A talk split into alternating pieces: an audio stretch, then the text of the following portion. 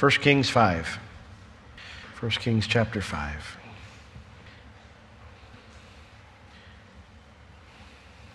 The whole theme of the book of Kings, first and second, is covenants and character. Remember, it was all one book originally, and so the writer is focusing in on, you know, God's character and the covenant God made with Israel, with David, and then he is also focusing in on various individuals' character. We're looking at Solomon right now, and whether they kept their side of the covenant that God made with them. Last week, we looked at the logistics of Solomon's reign, and in chapter four, it mentioned how much money came into Solomon's government from foreign nations, a time where Israel lived in peace and prosperity without any fear of war from their neighbors. And so, unlike David, who was involved in many wars, Solomon gets to focus on the task that David could not do, build the temple. And so this evening we'll see Solomon begin following through on that charge that David gave him. And as he's in the middle of that, God's going to remind him to follow through on another charge. So chapter five, we begin in verse one. And it says, "And Hiram, king of Tyre, sent his servants unto Solomon, for he had heard that they had anointed him king in the room of his father. For Hiram was ever a lover of David. And Solomon sent to Hiram, saying, You know how that David my father could not build a house unto the name of the Lord his God, for the wars which were about him on every side, until the Lord put them under the soles of his feet. But now the Lord my God has given me rest on every side, so that there is neither adversary nor evil occurrent. And behold, I purpose to build a house unto the name of the Lord my God. As the Lord spoke unto David my father, saying, Your son, whom I will set upon your throne in your room, he shall build a house unto my name. Now, therefore, command you that they hew me cedar trees out of Lebanon, and my servants shall be with your servants. And unto you will I give hire for your servants according to all that you shall appoint. For you know that there is not among us any that can skill to hew timber like unto the Sidonians." So we meet this individual here at the start of the chapter named Hiram. It calls him the king of Tyre. The kingdom of Tyre was the principal seaport on the Phoenician coast. The Phoenicians were a group of nation states in what we would call modern-day Lebanon. Tyre was in the south of that modern-day area of Lebanon. So Tyre is just north of Israel. Hiram became king of Tyre at the age of nineteen, during the same time that David was king over Israel. And David and, and Hiram had a mutual enemy in the Philistines. One of the things that we don't get from the Scriptures, because Israel is not a, a maritime nation, is the Philistines were a seafaring people. And David formed an alliance with Hiram against the Philistines. David focused on breaking their power on land, and Hiram focused on breaking their power on the sea. And they were successful. And this allowed Hiram to launch a colonial empire that spread over the entire Mediterranean region as far as Spain. So we don't read about that in the Scriptures. You learn about this from other places in history. But these are, David and Hiram are two pretty powerful individuals at this time. Their nations are prospering very well. We find out in Second Samuel five eleven that David contracted with Hiram for materials and craftsmen to help construct David's personal palace. So there's a relationship there, a treaty in a sense, between these two nations. And so when Solomon takes the throne, Hiram seeks to renew his treaty with Israel. And so it says that he sent his servants, he sends these emissaries unto Solomon, for he had heard that they anointed him king in the place of his father. And then it gives us a little tidbit of information here, for Hiram was ever a lover of David.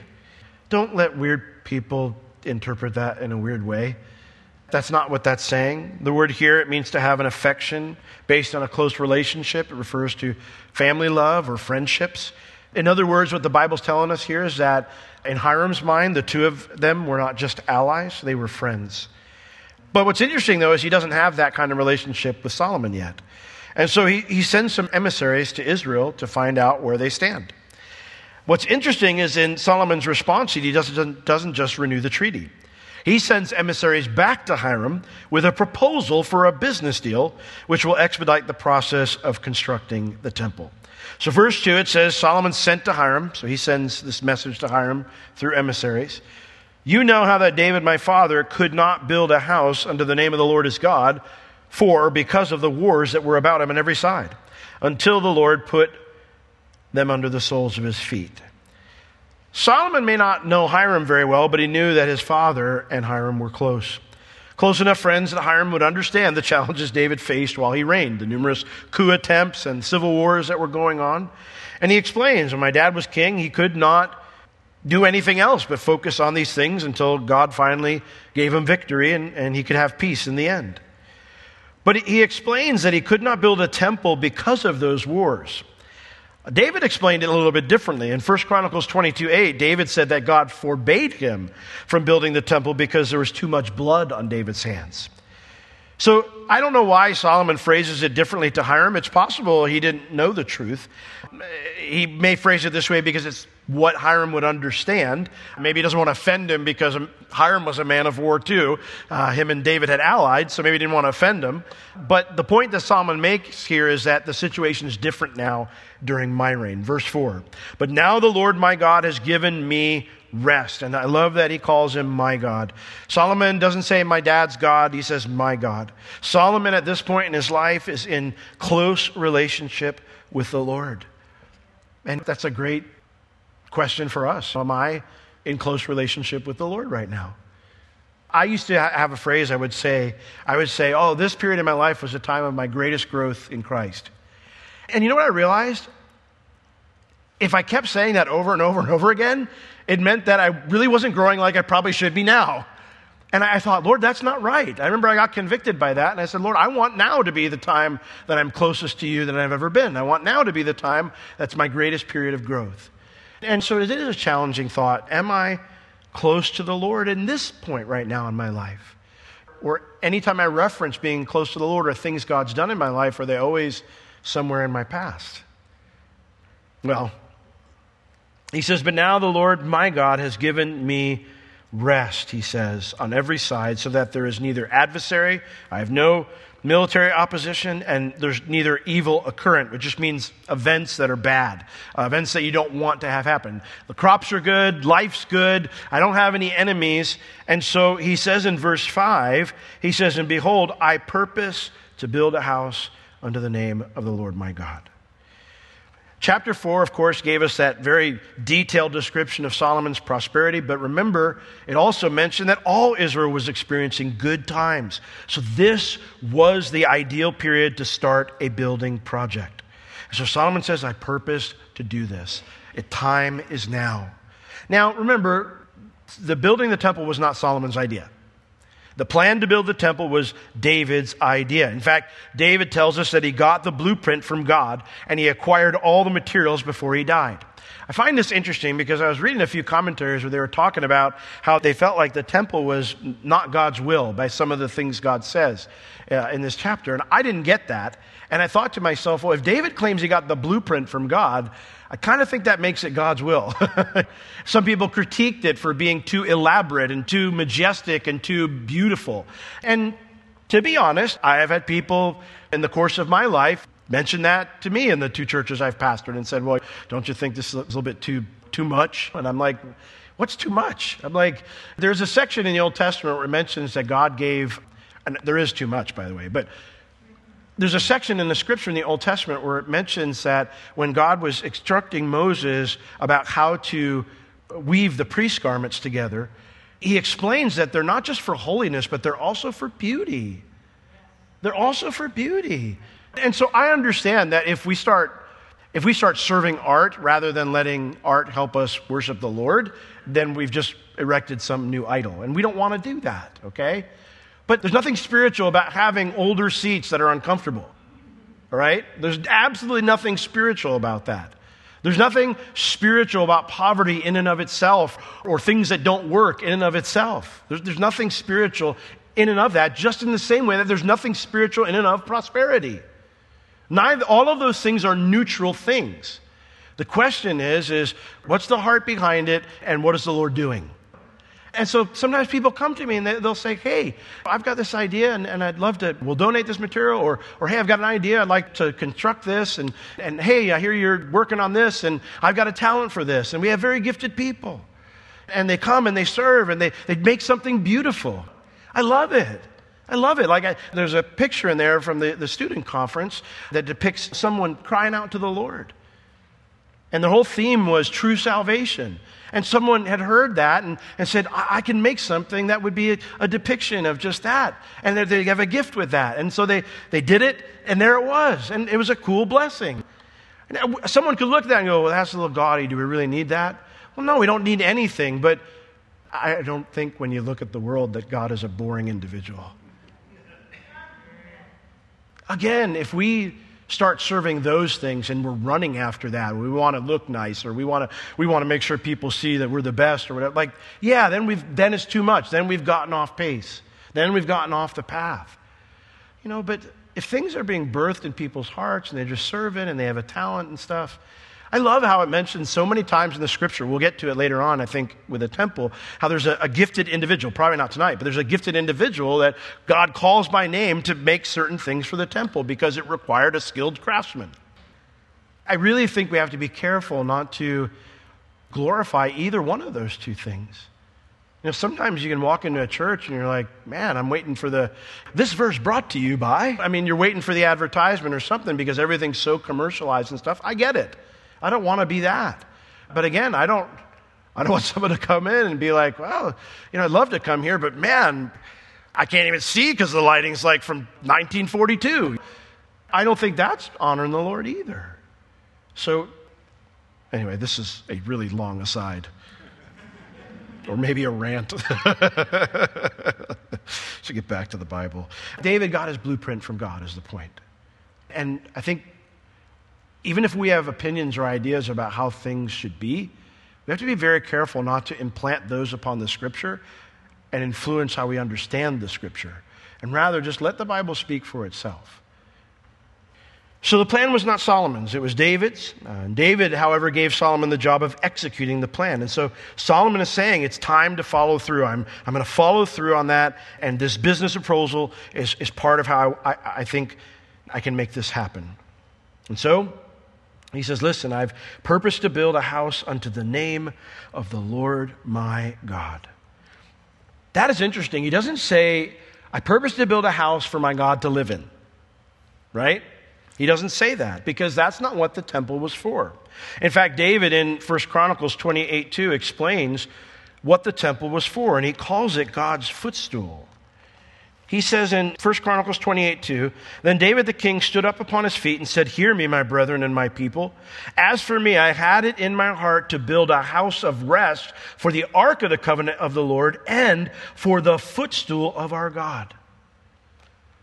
So this is important because the, the pagans in the, in the region, they built temples to be housed for their idols. I remember the first time I understood this and got this. I was down in... Um, I was down in Peru, and we had gone to the Inquisition Museum down in Peru, and they kept bringing up this, and this is the the uh, uh, the, the Fatima or the, the Mary of, and they would name a city, and and I was we're in the tour, and and I'm asking a question. I said finally I said, listen, you keep mentioning, well, this is the Mary of this, and I said, why why is that important? Like, is that just because it was like a historically unique artwork or something? And he, he says, well, no, no, that's the Mary of that city. And, and I thought, I don't understand. He goes, okay, let me maybe put it to you in terms you might understand. He goes, this is the Mary idol they would bring out that people would then bow down to and worship. And I was like, and then I got it. It clicked with all, all the concept of pagan temples and things like that. The idea was is they would need to build a place. It wasn't for their idea of God. It was their, hi, here's our little God. Here's our God. And, and we're going to go now and bow down to him. And so the idea of the temple was never to be that. We don't have a graven image that is our God. Our God is spirit, and we worship him in spirit and in truth, right? We don't have any image of him because he is almighty God. He is not limited by a little doll that someone makes or, or, or an ornate carving or something along those lines or a metallic figure. Our God is the living God who has no boundaries. He is almighty God, King of kings. So Solomon's not building a house for his God to live in, but he says it's a house unto the name of my God. This was a place where God's people would come worship and come fellowship with their God. The temple was about his name, his character, and his way of doing things. The idea that that would be in the midst of Israel and that it would be a place where his glory would shine upon them and then through them to the rest of the world. Later on, we'll see Solomon verbalize this very clearly. He goes, you don't dwell in a house made with hands. What house could contain you, right? So Solomon, he understands this, and he's explaining. He goes, this is a big deal. I need to build a house unto the name of my God. I've, I've been given a charge, and I need to follow through, and now's the time. And so he explains, I'm doing this because God has decreed it too, Hiram. As the Lord spoke unto David my father, saying, your son whom I will set upon your throne, in your place he shall build a house unto my name. And, and that's me. So verse six, he says, I want you to understand, Hiram, that you are fulfilling God's will in this. I want you to partner with me in this project. And so now therefore command you that they hew me cedar trees out of Lebanon, and my servants shall be with your servants, and unto you will I give hire. In other words, name the price. However, whatever it costs for your servants to cut down the trees and ship them to me, he says, whatever the cost, I will give hire for your servants according to all that you shall appoint.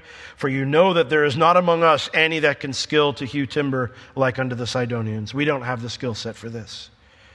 Verse seven, when Hiram gets this news, this, this request to kind of alter how the treaty works, it came to pass when Hiram heard the words of Solomon that he rejoiced greatly. In other words, he's thinking, whoo, I don't have an enemy on my south border now. You know, this guy wants to work with me. So he's very happy about this. The alliance will continue. They're just now, now they're going to haggle over terms. And he, he rejoiced greatly, and he said, blessed be the Lord this day, which has given unto David a wise son over this great people. Some people say, well, I, Hiram was a believer too. I'm not sure that this is enough information to prove that, especially because later on in Israel's history, the Sidonians are going to have a serious negative impact upon Israel. Jezebel is the son of a Sidonian king, or son, daughter of a Sidonian king. So, I mean, I'm not sure there's a whole lot of believers in that area. Uh, so I don't know. I, I wouldn't be surprised if David influenced this man to come to faith in, into, in the Lord through their friendship. David, unlike many of his contemporaries, did seem to understand God's love for all people. I think that's an important application for us. We should always be confident to tell anyone we meet that God loves them and that Jesus died for their sins, no matter their culture, no matter their background, no matter their past. Well, after Hiram's initial kind of, whew, okay, we're not going to go to war, when Solomon's emissaries come, he takes some time to consider his response. Verse eight, we see his response. And Hiram, it says, sent to Solomon, saying, I've considered the things which you sent to me for, and I will do all your desire concerning timber of cedar and concerning timber of fir. My servants shall bring them down from Lebanon unto the sea, and I will convey them by sea in, in floats. He's basically, what he's going to do is take the logs, and this is how you transport logs back then. He's going to take the logs, strap them together into like a raft, and then tug them down by some boat down, down to some location where they'll be picked up. He mentions here, I'll take them in rafts unto the place. We learn from the book of Chronicles that the place is Joppa, which is not far from the city of Tyre. We'll take them down there to the place that you shall appoint me, and we'll cause them there to be discharged. We'll break them back up again, and then you shall accomplish, uh, and then you shall receive them. And then you shall accomplish, sorry, I lost my spot. You shall accomplish my desire in giving food for my household. So this is the haggling now. He says, I'll do this, but here's my, you asked me what my price was, and my price is, I want you to basically feed everybody in my palace. It doesn't tell us how long he has to do that. But it goes down in verse ten, and it's going to give us some of the details of what that was. So the idea is cutting down the trees, transporting the trees to Israel is Hiram's responsibility. Solomon getting the trees from wherever they're transported in Israel to Jerusalem is Solomon's responsibility. And then the price will be that you're going to take care of my palace. Year by year is what the deal says in verse eleven. So Hiram gave Solomon cedar trees and fir trees according to all his desire. And Solomon gave Hiram twenty thousand measures of wheat for food for his house, to his household, and twenty measures of pure oil. Thus gave Solomon to Hiram year by year. Um, that works out to about twenty percent of what it took to feed Solomon's palace. So you, maybe you get a little bit of an idea why Hiram kind of did a whew when Solomon's being friendly with him, because Israel was much more powerful than Tyre at this time. And so year by year. We don't know how many years Solomon did this. It doesn't tell us. And so I don't really know who, out, who came out ahead on the deal, but the point is that the deal was amenable to both parties, and it becomes the basis for this new treaty, verse twelve. And so the Lord gave Solomon wisdom as he promised him, and there was peace between Hiram and Solomon, and the, they two made a league, a treaty together. I love here that it just drops in the fact that the Lord gave wisdom to Solomon. In other words, even this treaty was part of that, to figure out how to build the temple. Again, I have a hard time believing that, that God wasn't in favor of Solomon building the temple if it mentions here that this was God's wisdom that helped Solomon procure this business deal. You know what I mean?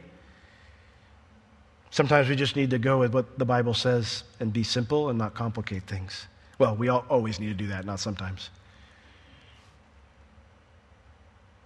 Something interesting here in verse twelve, when it mentions the Lord gave Solomon wisdom as he promised, the word promised here, it just means as he spoke. I think that's cool because God speaking is as good as a promise because God always does what he says he'll do.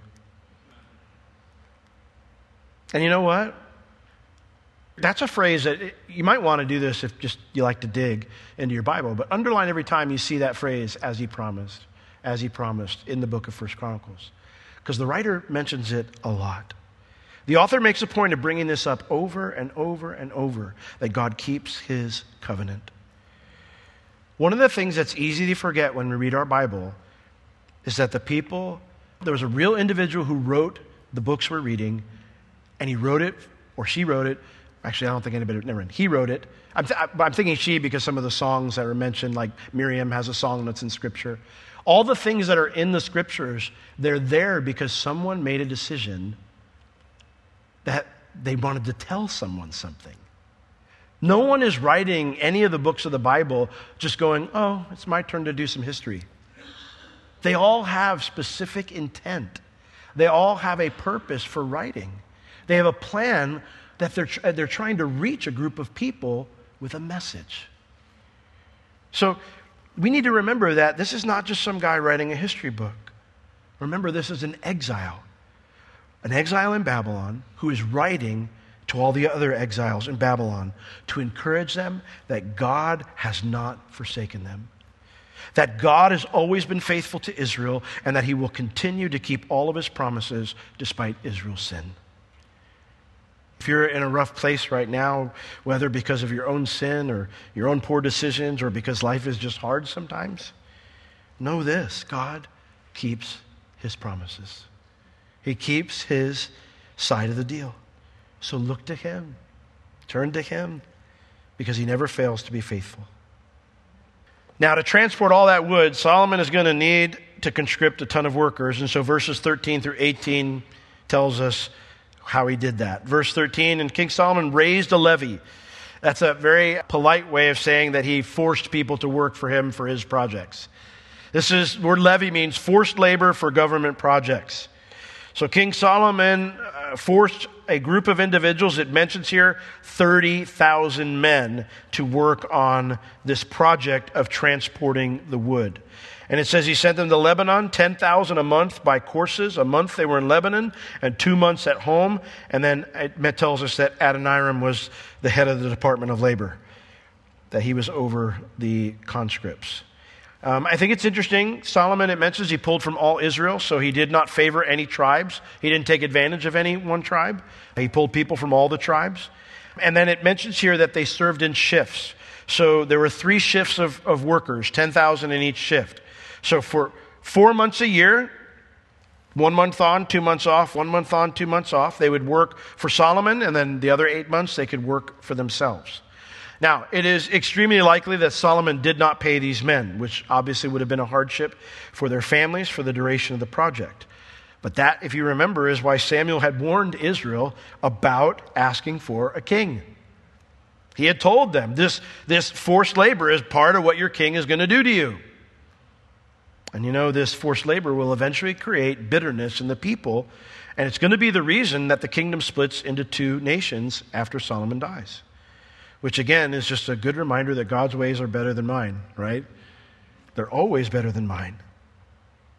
Well, Solomon had to conscript more than just the thirty thousand people assigned to transport the wood from Joppa, verse fifteen. And Solomon had seventy thousand, King James says three score and ten thousand. If you ever wondered what a score is, it's twenty. So Solomon had seventy thousand, that it tells us bear burdens, just this means common workers. And then he had fourscore, eighty thousand hewers in the mountain. So these would be those who quarried the stone. This was, verse sixteen says, beside the chief of Solomon's officers, which were over the work, three thousand three hundred, which ruled over the people that wrought in the work. Since it does not mention this group of one hundred fifty thousand men were taken out of all the tribes of Israel, like the other thirty thousand, these were most likely non-Israeli conscripts. These were most likely Gentile conscripts. These would either be Canaanites who still lived in the land, or they would be tribute from nations that had sworn loyalty to Solomon. And these guys were responsible. Hiram handled the woodwork, but Israel had to handle the masonry. So these folks were in there working on the quarry, uh, carving out stone. And then verse seventeen and eighteen tells us they would bring the stone to more skilled craftsmen. This is a massive building project. You got one hundred fifty thousand workers on the quarry, thirty thousand on the wood. And so it required managers to oversee the process. And then it required skilled craftsmen, verse seventeen. And the king commanded, and they brought great stones, costly stones, and huge stones to lay the foundation for the temple, for the house. And Solomon's builders and Hiram's builders did hew them, and the stone squarers, in other words, to make them usable for building a foundation. So they prepared timber and stones to build the house, the temple. So one group quarried it, the other group, and they, they quarried both just normal stone, and then they quarried also, it says, precious or rare stones, because they would have precious metals they would have to use to beautify the temple in the way that Solomon wanted to build it. So, chapter six, the work in the temple begins. It says, and it came to pass in the four hundred eightieth year after the children of Israel were come out of the land of Egypt, in the fourth year of Solomon's reign over Israel, in the month Ziph, which is the second month, that he began to build the house of the Lord. Now, this is kind of one of those verses that you just kind of read in your Bible and pass on and don't usually think twice about it. But there's a couple really important things in this verse. Number one, it names the year that the Exodus occurred. It tells us in the four hundred eightieth year after the children of Israel were come out of the land of Egypt. Now, based on other events in Israel's later history, we can firmly fix the date of Solomon's reign around nine seventy B C. The date the writer gives us here is important because it tells us the Exodus happened, therefore, around fourteen fifty B C. Now, the majority opinion in archaeology today is that's impossible. The majority opinion in archaeology today states that the Exodus could only fit into Egypt's history around twelve fifty B C because there was no city of Ramses prior to that. It didn't come around until Ramses the Second reigned in the twelfth century B C. Now, how many of you have seen the Prince of Egypt cartoon movie? Yeah, not accurate. How many of you have seen the Ten Commandments? That's a classic. Charlton Heston, right? Ramses, you know... We do that, and the reason they do that is because that's where the majority of archaeologists believe this occurred. However, that is impossible if we look at the biblical account. Most modern archaeologists will say, well, the Bible can't be true because these years must be all weird. Now, this problem is easily solved if you don't accept that every other historical account in history is flawless, but the Bible is fallible. It's easily solved if we don't accept the Egyptian accounts of their own history as being perfectly honest. It's extremely common, no Egyptologist will deny this, that the Egyptians frequently wiped out parts of their history that reflected poorly on them. I can imagine that if you read the account of the book of Exodus, where an entire You know, army is drowned in the sea and your whole nation is wrecked, according to the book of Exodus, that's not something you'd be happy to write about. What's fascinating is that a papyrus dating to the end of the Old Kingdom in Egypt was found in the early nineteenth century. It's right set at this time, the time that the Bible says. It's an account of an Egypt suddenly bereft of leadership. If Pharaoh died in the Red Sea, which is, I personally believe, suddenly bereft of leadership, violence is rampant, foreign invaders are everywhere with no one to hold them in check, and slaves have disappeared, taking all the wealth of Egypt with them. I'm not making this up. It's written by a man named Aipuwer. And this is a direct quote. He says, "Plague is throughout the land. Blood is everywhere. The river is blood. Trees are destroyed. No fruit or herbs are found. Forsooth, grain is perished on every side. And the land is not light. It's dark. Gold and lapis lazuli, silver and malachite, carnelian and bronze are fastened on the necks of female slaves." Fascinating. It is easy to disprove the Bible if you're looking in the wrong places for events that occur in the Bible. In other words, if you assume that all other ancient literature is perfectly honest, but the Bible is lying, well, then it's easy to disprove the Bible. There's an agnostic, I can't talk tonight.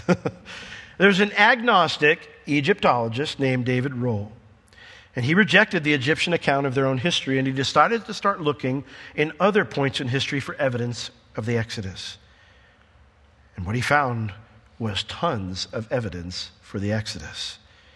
Now, Roll is not a believer. He's an agnostic, and he rejects God's divine intervention. He sees it all as chance. He sees it all as just bad circumstances that wrecked the nation of Egypt during this time. But while he rejects God's intervention in bringing Israel out of Egypt, I think his finds show why it's important for us to keep digging and not to dismiss the biblical account simply because it doesn't fit my narrative. Now, if you want to watch that documentary about his discoveries, it's called Patterns of Ev- of Evidence.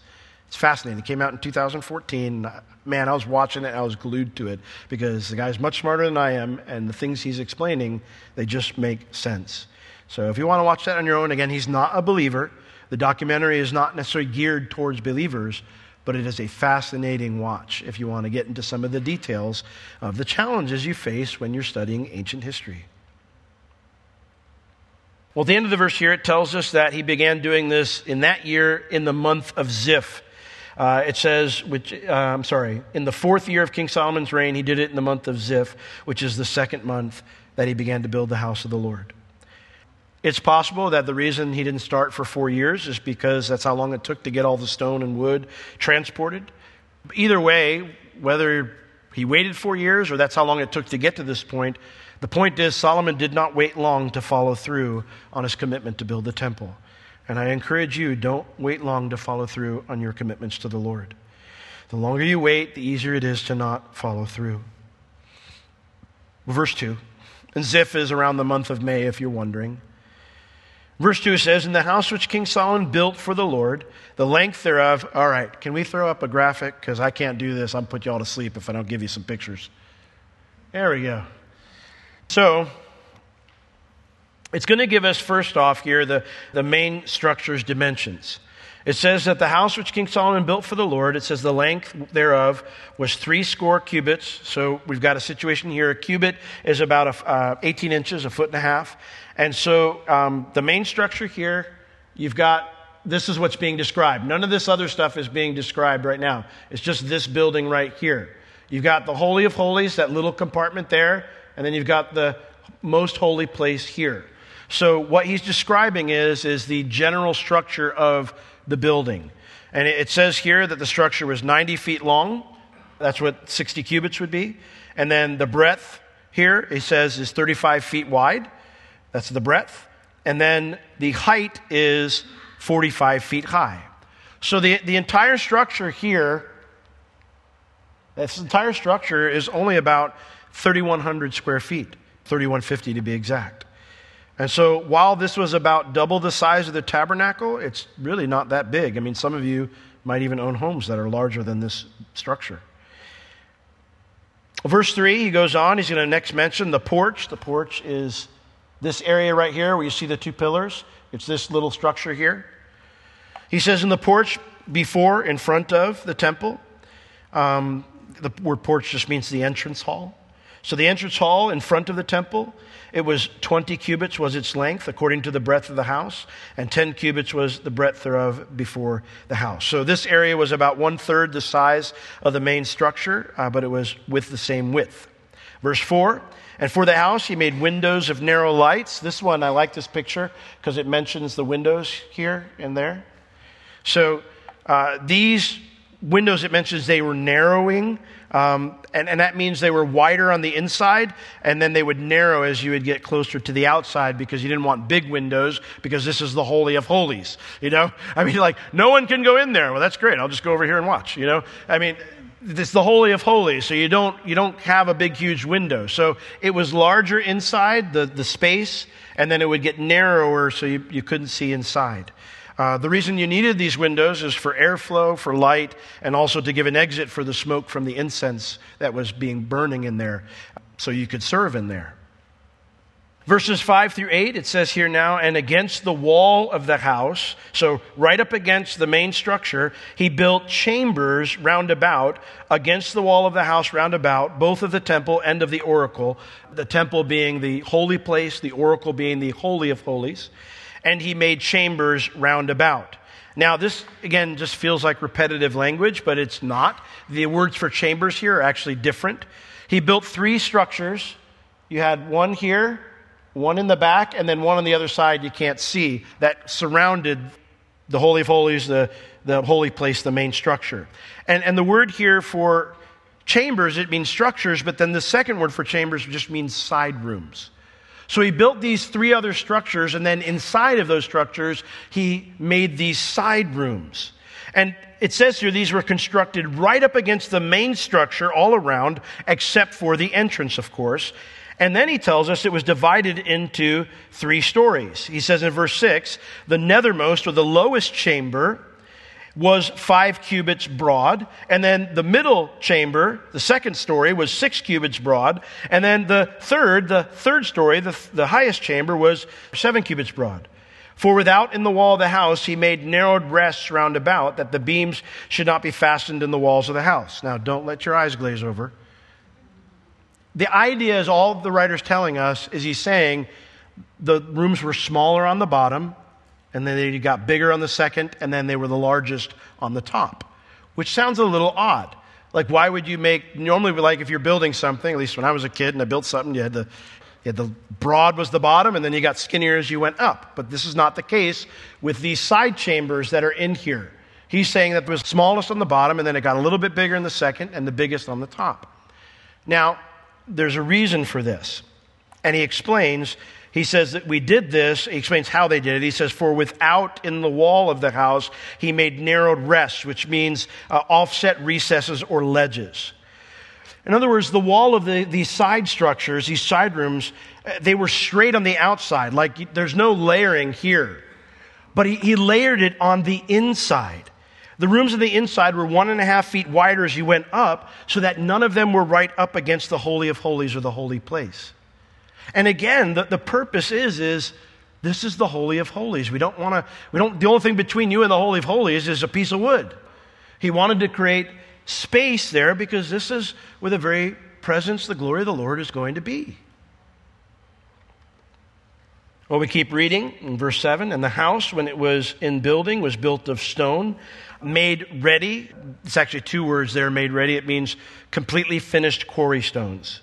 So, it says here, the house, when it was in building, he made it with stones that were all chiseled and, and shaped perfectly before they even got to the site.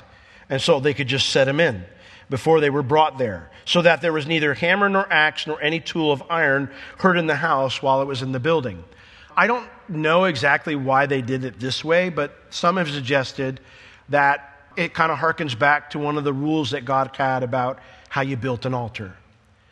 One of the things that the Israelites were not allowed to do with the altar is they were not allowed to construct ornate altars. He even told the Lord that if it's not the brass altar, he said, you're just going to make an altar somewhere, you make it of dirt. Simple. Keep it really simple. Because he didn't want any attention on the altar instead of the sacrifice. So some people have said that the reason that Solomon on site didn't want to have any hammers and chiseling and any of that going on is because he was kind of honoring that idea that once it's there, all the attention's on the Lord and it's not on the process of what we made or built. We keep reading, and I don't know if that's the case because it doesn't tell us, but I think it's a decent guess. Verse eight, and then he mentions how you would get to these upper stories. He says, the door for the middle chamber was in the right side of the house, and they went up with winding stairs. That's a bad translation. I doubt they had winding stairs. Into the middle chamber, and out of the middle into the third. And you can see this little stairway there. It would go in, and then there'd be another one inside that would go up, and then another one that would go up again. And that's how you would get between the three floors. Yeah, that's all I got to say about that. Verse nine. We get to the final touches here, verse nine. So he built the house and he finished it. The stone part, he built the stone part, and then he finished it. It says, and covered the house with beams and borders of cedar. So he, everything was made of stone. It was the base, but obviously stone's not very pretty, uh, not very, very ornate. And so he then covered all of the stone work with wood. With beams and boards, it means with roof and with siding. And so that was kind of the final finish to the building, because then you could they you could layer on the wood, you could layer gold, which is how we're going to see later on the temple looked from the outside. It's not made of solid gold, it's stone, but the wood then would be layered with gold on the outside to give it its beauty. Verse ten, and then he built chambers against all the house, five cubits high, and they rested on the house with timber of cedar. In other words, they covered it with roofs of wood. You would not be able to cover it with stone. That wouldn't work back then. They didn't have the technology to do that back then. So they would, the roof would always be wood. And so, once Solomon completes the main structure, verse eleven tells us that while the work's still ongoing, God interrupts the work to speak to Solomon. Verse eleven, and the word of the Lord came to Solomon, saying, concerning this house which you are in building, it's not done yet. If you will walk in my statutes and execute my judgments and keep all my commandments to walk in them, then will I perform my word with you, which I spoke unto David your father. And I will dwell among the children of Israel and will not forsake my people Israel. I love this because it's almost like, you know, Solomon's there looking, overseeing things, and it's like the Lord walks up and he's like, doing good so far, son. Concerning this house that you're a building, you, you've started on the path of obedience here, Solomon. You, you're following through on what your dad commissioned you to do. But here's what I have to say to you. If you follow through to the end, I'll be a part of this forever. I'll be a part of it too, forever.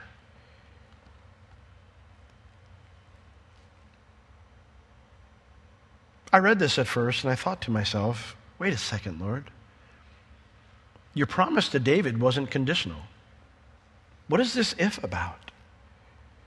If we look back at God's promise to David in Second Samuel seven, Second Samuel seven, verses twelve through sixteen, Second Samuel seven, twelve, the Lord says to David through the prophet Nathan, and when your days be fulfilled and you shall sleep with your fathers when you die, I will set up your seed after you, which shall proceed out of your bowels, and I will establish his kingdom.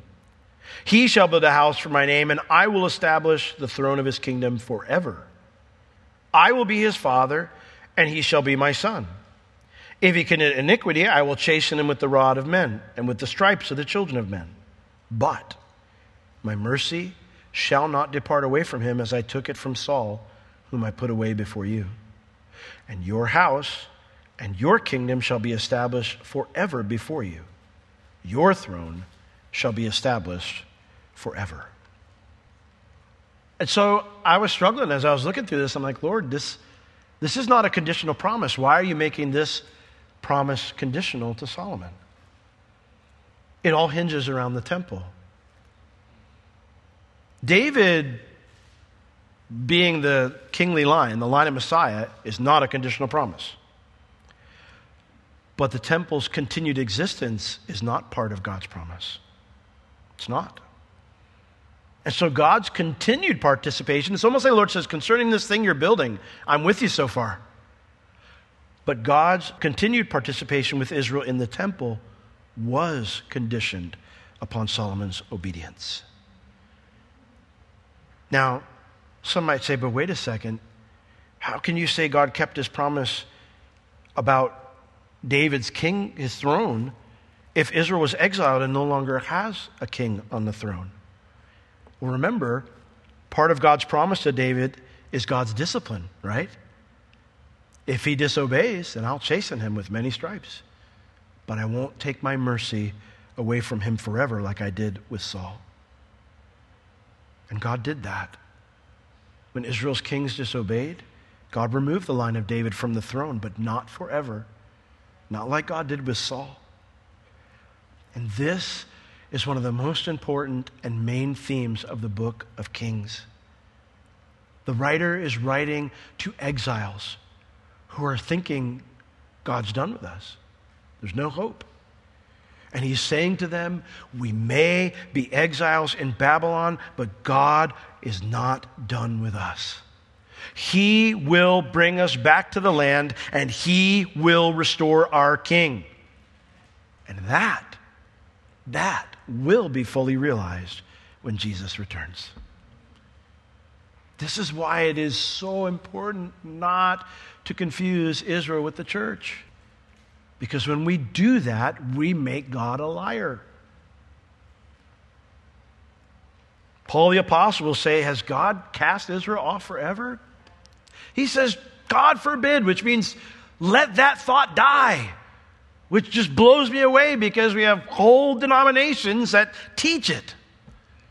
Let the thought die. Why is it part of our theology then? Clearly, we didn't let the thought die. God is not done with us. We need to repent, is what the writer's saying. We need to start doing what Solomon didn't follow through on. We need to, as God puts it here, walk in his statutes, execute his judgments, and keep all his commandments. That was the conditional promise God made to Solomon. I'm with you in this temple project, Solomon, and I'll stay with you if you do this. But what does it mean to walk in his statutes? Well, to walk means to stay on the path. God's statutes are God's standards, what is right and what is wrong. Solomon, you got to stay on the path of what's right and what's wrong. Avoid the wrong and stay on the right. You got to execute my judgments. It means to do or make happen what's in my heart. God's judgments are God's heart, how he views people and how he wants them to be treated. Solomon, you, you can't mistreat my people. And then thirdly, you need to keep all my commandments.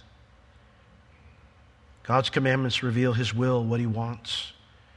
To keep something, it means to cause a condition to stay the same, to guard it, to be careful with something. Solomon needed to follow through, not just with building the temple, but by staying on the path of God's standards, treating people the way God wanted them to be treated, and to make sure God's commands remained in place. And as we continue through the book of Kings, we will see that Solomon fails to follow through in all three cases. And that's the writer's point. He's an exile writing to exiles, and he says, we're in Babylon because we followed in Solomon's footsteps, and now we need to change that. And when we consider that God, and you know, this wasn't just a guy writing a, a letter or a, an account to people, his fellow exiles. When we consider that God inspired him to write this record, well, then it means God has an application here for us too. And so I ask you tonight, you know, what path are you on? And have you strayed off the path of God's standards? You know, what about how you view and treat people? Are you acting towards others based on God's heart? God's given us promises too, and he wants to work in our lives too. So let, let's not be those who miss out on it because we stray off the path or because we're too stubborn about treating, the peop- uh, treating people the way we want to. And what about God's will? You know, we can look out at the culture and we can shake our fist and go, man, nobody wants to follow God. I can be a better example. I can be a better example than Solomon was, and I can influence people around me by remaining faithful to God's commands, is what he wants. And that's the writer's final point here. Verse thirteen, do this, and I will dwell among the children of Israel. I'll, I'll, I will, my glory will be in this temple, and I will not forsake my people Israel. Solomon, your follow-through affects more than just you. It's going to affect your people. You ever want to read a sad part of the Bible? Read the account in the book of Ezekiel where Ezekiel shows God's glory leaving the temple bit by bit. We know from the book of Ezekiel that God's presence does leave the temple because Judah follows in Solomon's footsteps by not following through on their commitments to the Lord as well. So that's what it comes back to, covenants and character. God kept his promise to David, kept his promise to Israel, both in blessing and in discipline. You know, God's total word needs to be stood on. You know, we like to stand on the blessings. We don't like to stand on the warnings. We don't tend to wake up and be, you know, I'm blessed and highly favored. God has warned me today that if I do this, this will happen. But that's a promise too. God keeps his promises. And then character. What can we learn from Solomon and Israel's failures? Well, are we following through? You know, are we staying close to the Lord? Let's all stand. Lord, what a cool thought that Solomon's in the middle of this project. He's not even done yet, and you come down and you want to chat with him. What a, what an amazing thought to, to think that the God of the universe would see something we're doing and say, I'm on board. I'm, I'm with you in this. Lord, it is so wonderful to know that we have these endeavors with our family or our work. Right? Lord, you're, you're not separate from that. You want to be a part of those things in our lives.